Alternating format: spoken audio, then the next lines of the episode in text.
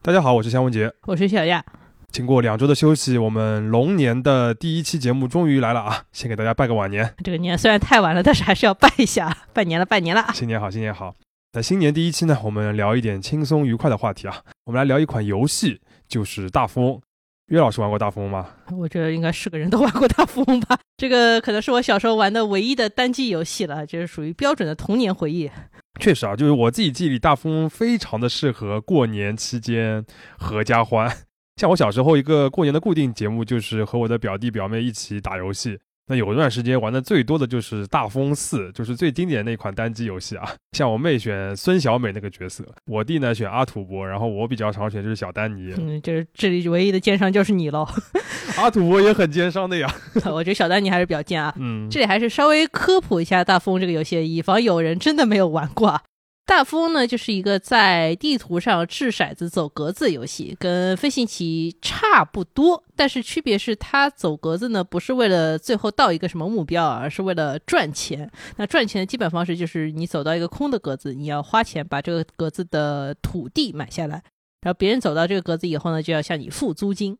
你还可以用各种道具来触发各种事件来赚钱。那最终目的呢，是为了让别的玩家倾家荡产，然后自己成为一个大富翁。嗯，那童年回忆的部分就到这里了啊。我们这一期节目的由头呢，其实还是有个很正经的商业事件的。最近手机游戏行业就出了一个不小的新闻。根据第三方监测机构 Sensor Tower 的数据啊，二零二三年十二月，有一款游戏它凭借二点一九亿美元的收入，超过王者荣耀，成为当月全球收入最高的手机游戏。要知道，在此之前，王者荣耀已经连续二十四个月排在榜首了。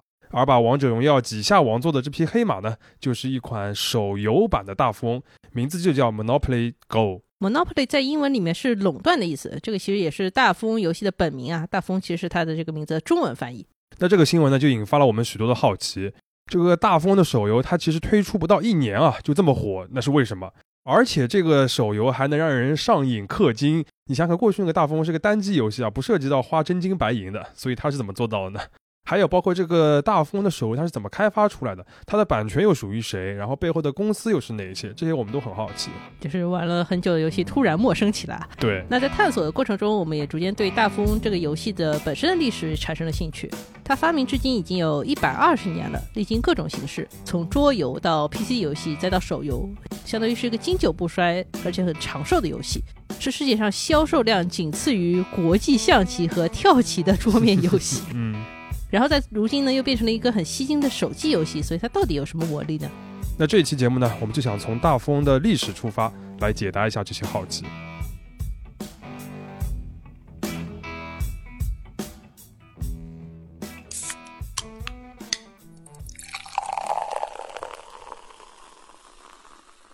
这里是商业就是这样。要不肖老师还是按照时间顺序，先从起点开始吧，看看大富翁是怎么被发明而且流行起来的。这个大富翁的发明过程啊，确实值得一讲，因为它真的还是一段公案啊，和当时的世界经济大环境息息相关。一下就拔这么高吗？嗯，还真不是我来刻意拔高的啊，是大富翁的发明者就是这么说的。这位发明者呢，他名叫伊丽莎白麦基。如果你看完他的这个生平简介啊，应该会同意我的一个总结，就是这是一位非常酷炫的女性。那麦基呢？他是出生于一八六六年，他不到二十岁呢就开始担任打字员，这在当时就是一个非常新潮的由女性主导的一个工作。那他还是一位业余的舞台剧演员，而他曾经在报纸上刊登广告，嘲讽婚姻对女性的束缚。而且在父亲的影响之下，他成为了一位乔治主义者。那这个意识形态呢，伴随他一生。大富翁的发明呢，也源自于此。这里有必要解释一下，你前面提到这个乔治主义是什么？亨利·乔治是一位19世纪著名的经济学家和社会改革家。在19世纪末20世纪初呢，他的这个想法很有影响力。他最核心的一个思想就是，人类通过生产和劳动创造的财富应该属于他自己，但是土地应该平等的属于所有人，而不应该由一部分地主来垄断。所以政府应该对土地本身的价值征税，而且只征这一种税。那这样呢，既能保障国家范围内的公平，也不会损害经济活动的效率。因为土地呢，毕竟不是一个生产出来的东西嘛。嗯，那他最主要这个主张呢，也会被称为叫单一征税主义。嗯，啊，需要说明的是啊，这个乔治他提出这个主张是有当时很强的现实针对性的。因为当时美国城市就出现很多市中心里面的贫民窟嘛，就人们的生活很糟糕，但是呢还要付租金给土地主。这个地方虽然发展的很差，但是土地主很有钱，那就形成了很多垄断和不平等。在当时，乔治这些主张呢，其实还蛮流行的。像丘吉尔、亨利·福特，还有孙中山，都是受他影响的。那孙中山三民主义当中有一项叫平均地权，这个思想呢，其实就是源自于亨利·乔治的想法。对的。那在接受了乔治的思想之后呢，麦基就一直努力想办法来推广这个单一征税主义。然后他就在一九零四年的时候想到一个办法，就是制作一款桌面游戏，然后通过游戏的办法来告诉人们土地垄断的危害。对他想寓教于乐喽，没错。那这个游戏的名字呢叫 Landlord's Game，就是地主游戏。麦基呢，一九零三年为这款游戏申请了专利，它就是大富翁的原型。要知道当时啊，全美所有的专利女性申请的比例不到百分之一，所以再次显示出麦基真的非常的超越时代啊。那我们现在比较熟悉的一些大风的规则，比如说像格子围成的地图、掷骰子，然后走到土地上要付租金，然后玩家的目的是增加财富等等，都源于这个一九零三年的地主游戏。但是有一点啊，最初这个版本里面，玩家本身并不能购买土地，他只能付租金。而游戏的设定呢，是地主要把玩家们都送去救济院，然后玩家是要来反抗这样一个目标的。那麦基认为这样呢，能够实际演示当前的土地掠夺制度及其所有常见结果和后果。这个也是为什么我们说这是一个和世界经济大环境相关的游戏啊。所以说，这最开始不是一个什么大家都要成为地主的游戏，而是一个大家都来斗地主的游戏了。对的，可以这么说啊。那这个游戏呢，当时在小圈子里逐渐流行了。顺便说一下，就当时这个桌面游戏的游戏方式其实是非常原始的。就很多人都是拿一块布，然后自己把这个地图描摹下来，然后带着别人来玩。在这个过程当中呢，有的人就自发的开始改变游戏的规则了嘛，因为我只是描着，我可以自己想办法来改嘛，改这个地图。那一个根本性的改变就是，玩家可以买下这块土地，然后以此来收别的玩家的租金，以击败对手了。那在这个过程当中呢，越来越多的人开始用 monopoly，就是垄断这个词来支撑这个游戏了。那麦基在一九二四年呢，也顺势重新设计了这个地主游戏，分为了两个设定，一个呢就是最初的那个 斗地主的版本，另一个呢就是更类似于现在大富翁的这个垄断版本。那他觉得两个版本互相对照呢，这个玩家更加能够学习到他的理念。那在这个阶段，麦基也曾经向当时美国最大的一个桌游公司叫帕克兄弟推荐过这个游戏，但是被帕克兄弟拒绝了，原因是觉得这个游戏太政治化了。而且在现实中呢，民间流行的绝大多数都是人们自己魔改的版本啊，比如说用自己所在城市的这个街区来为格子命名，或者是增加了各种细枝末节的规则吧。大富翁呢，其实已经开始逐渐脱离麦基自己的掌控了，或者说这个游戏其实也没有真正被他掌控过。那关于麦基的生平和大富翁的发明历史呢？我们主要是参考了一本名叫《垄断者》的书，作者呢是《纽约时报》的记者皮龙。他在书里边就提到啊，这个桌面游戏当时在美国流行有一个重要的背景是电灯的普及，因为由此呢，城市里的家庭他们的夜晚活动的时间就被拉长了，大家才有可能聚在一起玩游戏。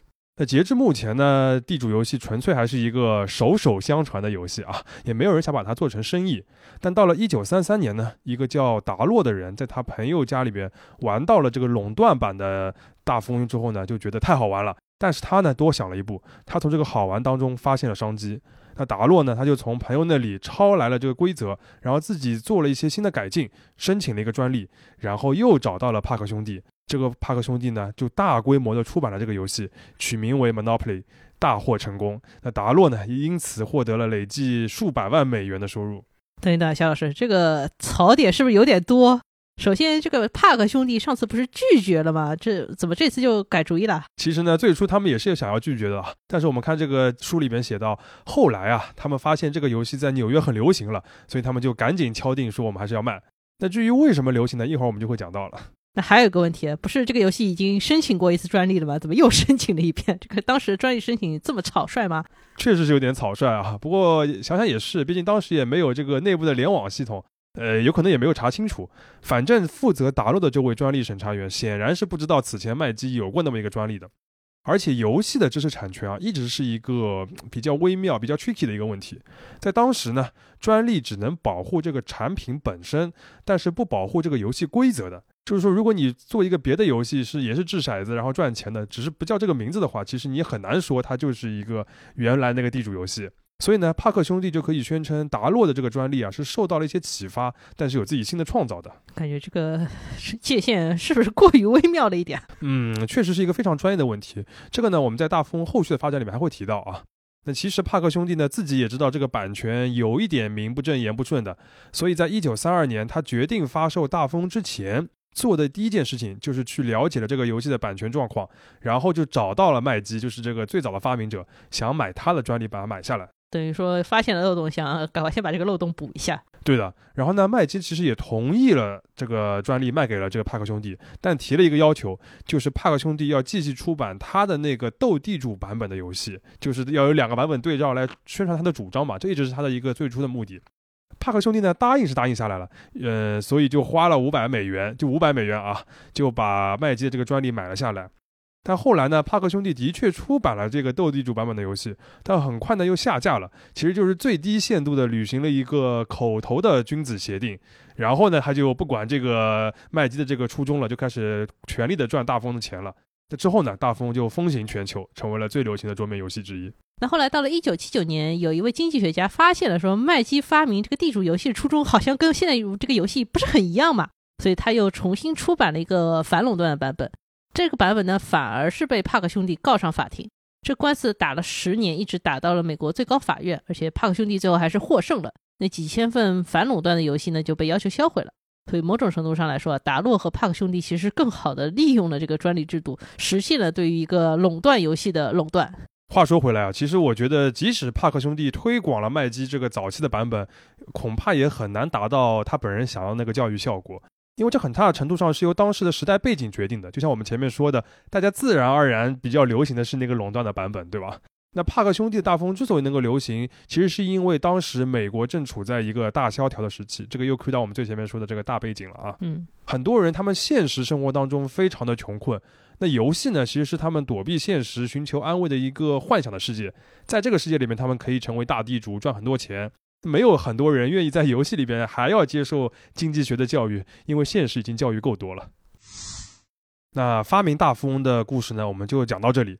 在这个当中呢，其实我们能看到一个理想主义者出乎意料的创意，以及一个非常常见但又令人唏嘘的商业现象，就是伟大事物的发明者未必是商业上最大的受益者。当然，我们也不是要在道德上面指摘达洛和帕克兄弟啊。能发现大富翁的商机，并且把它变为现实，这个里面也有他们自己的眼光和运气的部分。那接下来呢，我们就从商业的角度来看一看大富翁为什么能够在全球范围这么成功。那帕克兄弟他这个版本啊，在一九三五年第一次发售的时候就很受欢迎了。当年的十二月啊，就有一位英国的游戏制造商沃丁顿，他的负责人呢打了一个跨洋电话给帕克兄弟，说这个游戏太好玩了，他跟儿子玩了一个周末都上瘾了，然后就争取到了他在英国和欧洲的一个代理权。根据沃丁顿的官方历史的说法，这是两家公司历史上打出的首个跨洋电话。这个又提到我们第一百零九期讲海底电缆的那个节目了。那个时候打一个跨洋电话难度真的是很大的。嗯，没错。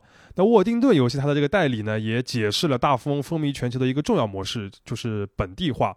就每个地方出一个大富翁的游戏啊，都是以当地城市的街道来命名那些格子的，就是这样，当地人玩起来就特别有代入感嘛。不过这个代入感也有副作用啊，比如说在德国，这个游戏呢就在一九三六年被禁了，因为纳粹当局的一个重要人物就是戈培尔认为这个游戏有犹太投机性质。不过我们也看到有大富翁历史的书籍里边写到说，它真正被禁的原因啊，可能就是因为它使用了很多柏林真实街道的名字，而地价最高的地方呢，都是纳粹高层居住的地方，也是够敏感啊。话说回来，大富翁能够顺利在欧洲打开局面，也是因为当时整个欧洲也处于一个大萧条当中，心有戚戚啊，大家都很需要这个游戏提供的爽感。对的，那之后呢，大富翁其实就一直非常的风靡，包括在二战期间，在军队当中也很流行。那时间就到了一九六八年，随着帕克兄弟的公司被卖给了通用模仿公司，然后大富翁的所有权啊，然后之后就几经的辗转，最终到了一九九一年，孩之宝呢是收购了大富翁所属的这个公司，正式把这个最流行的桌面游戏收入囊中了。那截至二零一三年，我们看到的数据是，正版的大富翁已经以四十三种语言，在一百一十个国家和地区累计卖出了超过两亿份，并且有几十种的官方授权的联名版本，合作对象包括神奇宝贝、星际迷航、世界杯、联邦快递、飞天小女警等等。不是飞天小女警是怎么回事？就突然连起来，很百搭，是吧？就过于百搭了。我觉得这可能也是大富翁能够长青的原因之一啊。对的。说到这里，我有一个问题啊。之前你一直在说大富翁这个游戏风靡是因为经济大萧条嘛，大家都需要一些心理安慰，都想成为地主。但是问题是，大富翁已经热销几十年了，这个大萧条早就已经过去了，为什么它还能一直风靡呢？这个游戏本身是不是还是有点特别的地方？好问题啊，就回到这个游戏本身，对吧？它的一个魅力。但是呢，说实话也很难给出完整的解释。就这里边，我也求助了一下 ChatGPT 啊，它给了我两个方向，一个呢是爱玩掷骰子，有可能是人类的一种天性，因为它能够引入随机性和不确定性。这个呢，就和拿地赚钱这种策略结合在一起，就是一种随机性，然后又有一种要你有确定性的一种策略，这两个东西结合在一起呢，能给人很大的一个快感。另外一点呢，就是大风的这个垄断设定啊，可能也切中了人的某种天性。所以这是一个写在人类基因里的游戏。我是搜到一个加州大学欧文分校心理学和社会行为学助理教授 Paul Piff，他做过一个试验啊，一个心理学的一个试验。他招募了一百多对陌生人，然后大家来玩大富翁的游戏。然后呢，就随机选择这一对陌生人，就两个人当中一个人，他是先天占优的。就你玩这个游戏，你可以有两个骰子，可以走得更快。大家都知道啊，这个在大富翁游戏里面，骰子应该是人人平等的吧？对。然后就算是像我们玩那个单机游戏里边，你也是要通过获得什么机车啊、汽车那种道具，你才可以多有个骰子。是啊，所以天生就有两个骰子。然后呢，你到一个地方，你赚到的钱是人家的两倍，是不是有点太过分了？所以就意思就是说，你有一个人是天然就肯定会赢的。然后呢，他就通过摄像头来看他们玩的这个过程嘛，就会发现这个先天富有的玩家，他就越玩越兴奋，然后在移动棋子的时候呢，动作就会很大，声音呢就会很小，就啪啪啪的往前动，而且呢会开始嘲讽对面的穷玩家，然后不断的炫富，想要赢得更多。然后占下风的玩家呢，就是虽然也很那个受挫，对吧？但他不会泄气，他一定会想要再玩下一次，他希望下一次他能够成为这个先天这个富有的一个玩家，然后占上风。所以说，人是不是就是很喜欢当地主和斗地主这件事情啊？嗯，感觉是有点这个意思啊。所以斗地主也很流行嘛。是的。所以这两个呢，有可能是从心理的这个层面来解释为什么这个游戏机制本身能够一直受大家的欢迎。那我们说回大富翁的发展啊，到了电子游戏时代呢，其实它这个模式的转移也很顺利。我们中国玩家最熟悉的就是我们节目开头提到的那个大富翁系列的单机游戏嘛，它是台湾大宇公司制作的。那初代的制作人呢，就是大名鼎鼎的姚壮宪，就姚仙。他最著名的游戏呢，就是影响几代人的《仙剑奇侠传》了。而大风呢，其实是他进入大宇公司之后做的第一个独立创作的一个作品，当时还是一个黑白的一个 DOS 版的游戏啊，很简单的。但就那个游戏就能在台湾卖三万多份了。顺便一提啊，在这个版本里面，游戏人物里面就出现了阿土伯，这个也充分说明它就是一个台湾本土化以后的版本。对，而且就是一个至今都人气很高的一个角色啊。那这里呢，还要亏到我们前面说的版权问题，就是大宇出版的这个大风游戏啊，是没有买这个孩之宝的官方的版权的。实际上，这个版本的这个英文名字也不叫 Monopoly，而叫 Rich Man。我仔细想想，好像确实是。所以它是从大富翁这个中文名字翻译到英文去的。那么问题来了，就大富翁这个中文名字是怎么来的呢？其实是正版的这个 Monopoly，它的这个桌面游戏，在一九六八年引入了香港之后，它一开始以一个版本的那个中文名字叫财源广进，然后到了一九七三年，它出了第二个版本的时候，就叫大富翁了。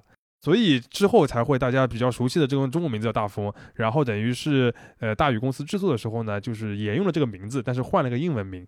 那这个呢，就是呃也体现出这个版权上面比较 tricky 啊，就名字都有可能有一点混淆了。但是我们也查了很多的这个资料啊，就是在我们的解锁范围里边，就是双方也没有什么版权上的冲突。事实上，进入电子游戏时代呢，就是非版权方出版的类似大富翁的游戏啊，就越来越多。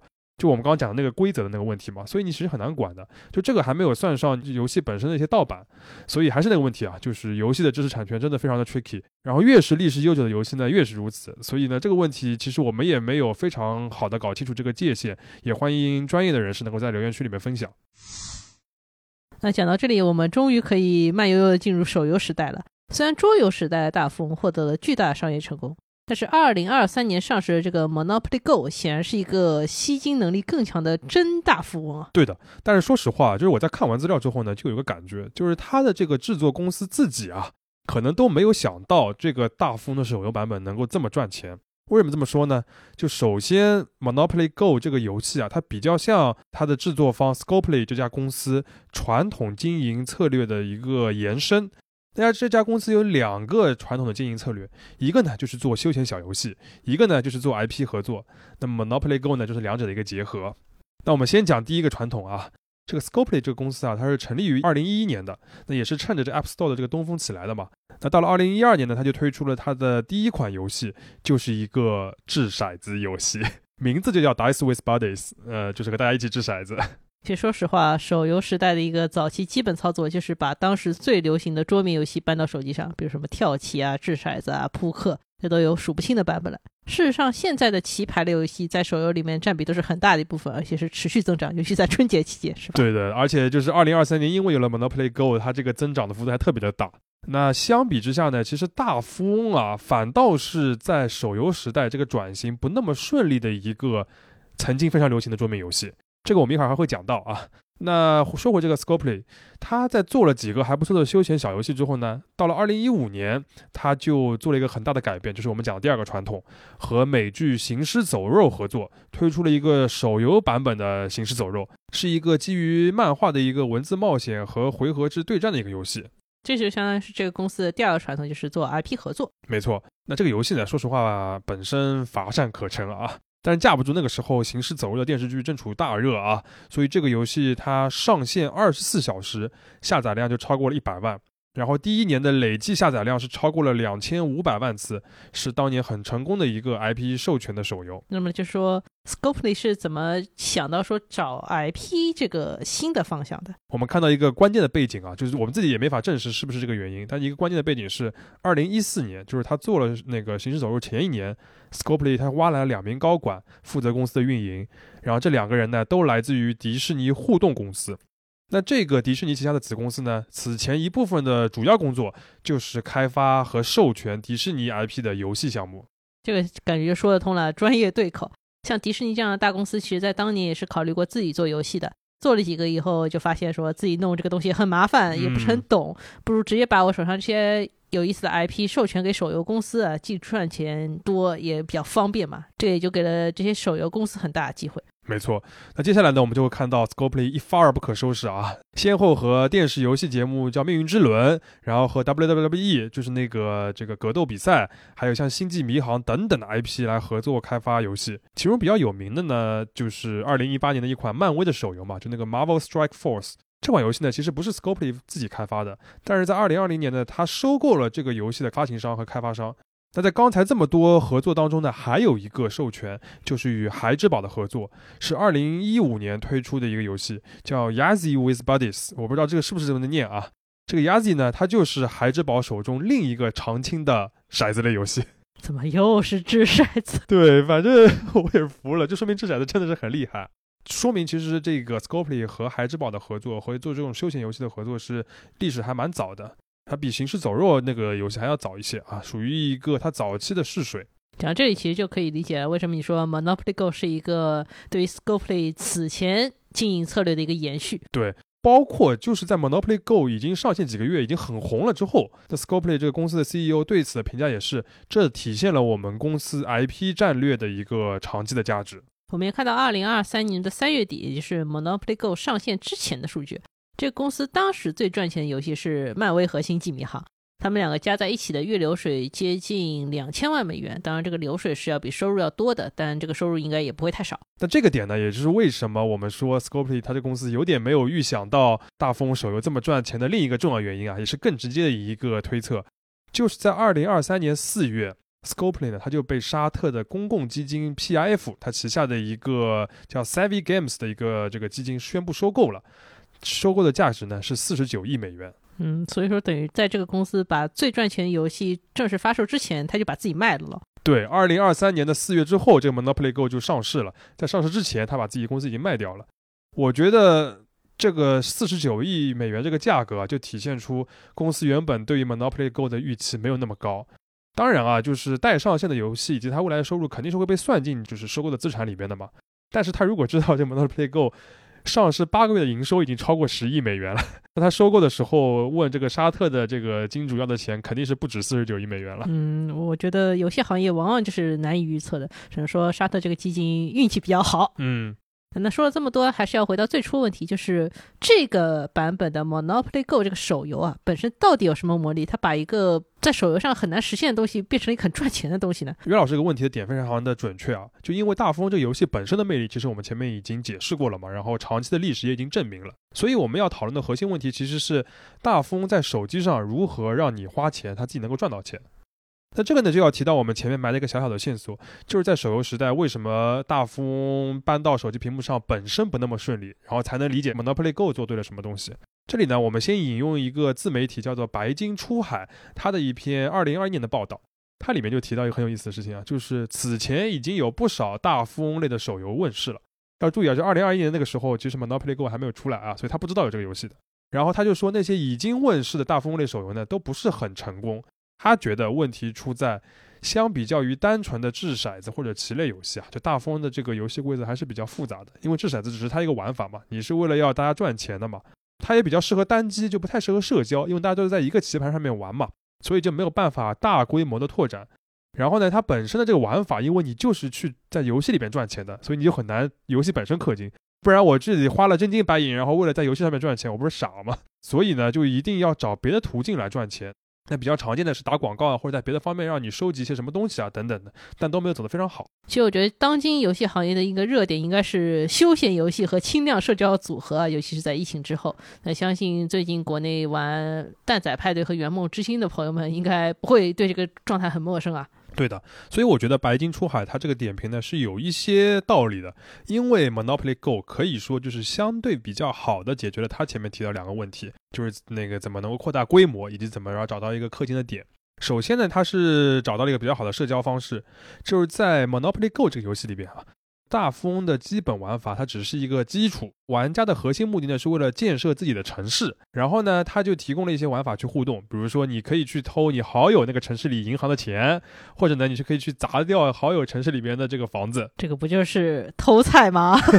开心网时代，对吧？所以有可能就说明这种快乐是永恒的，是吧？另外一方面就是氪金，其实他这个做法也蛮套路的。我刚才不是讲那个 Monopoly Go 里边的玩家的核心目标是建设自己的城市嘛？那建设城市呢，就需要用金币。这个金币呢，是在棋盘上面获得的。但是啊，你越到后面的关卡，你要建设的城市越大之后，你在游戏的这个棋盘上面，在大风这个游戏里边获得的金币就不太够了，就或者你要获得起来就很慢。然后它再加上它有一个就是回合和时间的限制，就像那种三消游戏一样的有个时间限制，就像 Candy Crush 一样，不能无限制的玩嘛。所以到了你后期的时候你就很心急，等不了这个时间，你就会去氪金买金币，然后建设你的城市。根据计算啊，就如果你要升到十级，纯靠氪金的话，在这个 Monopoly Go 里边这个游戏，你就要花九百四十美元，还是很多的。嗯，我们现在没有看到 Monopoly Go 这个游戏的总下载量啊，就是这个就导致我们算不出来它这个人均要氪金多少钱。不过我们看到另外一个数字很有意思啊，说这个游戏在美国，它的玩家主力是四十五岁以上的用户啊。也就是说，这些人既能被大富翁的情怀吸引，也有更多钱可以用来氪金。有钱有闲又喜欢玩游戏，对吧？仿佛看到了自己的未来。那不过话说回来，我们分析 Monopoly Go 比较受欢迎原因呢，并不是想说一切都是靠这个游戏本身的努力得来的。你也可以发现，它所用的这些技巧其实都是一些传统的套路，早就被手游行业玩透了，只不过就是把这个套路用的比较好而已。另外一方面呢，就是我觉得 IP 的授权也非常的重要啊。因为有了这个授权之后呢，就除了 Scopely 自己的发行本身，孩之宝这个版权方他也会动用很多力量来推广，包括在那个 Monopoly Go 这个游戏最前面，你就会看到那个最经典的白胡子老人的戴高帽的那个形象嘛，大家都会非常的亲切。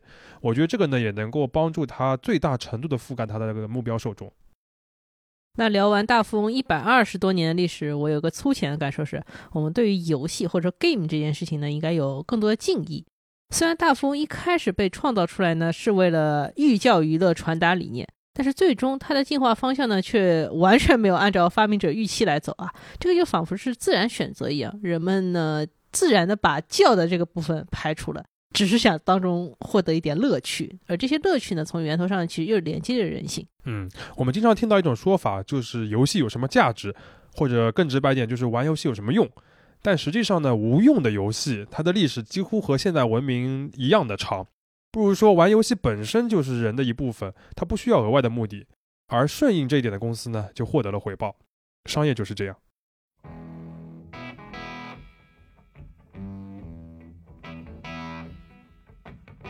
感谢收听这一期的《商业就是这样》。你可以在各大播客平台收听我们的节目。如果喜欢我们，可以在苹果播客点个关注，还可以到豆瓣给我们打五星，因为他们最近也开通了播客功能。你还可以在小宇宙给我们打赏，这会对我们很有帮助。期待与你在各个平台相遇，下期见。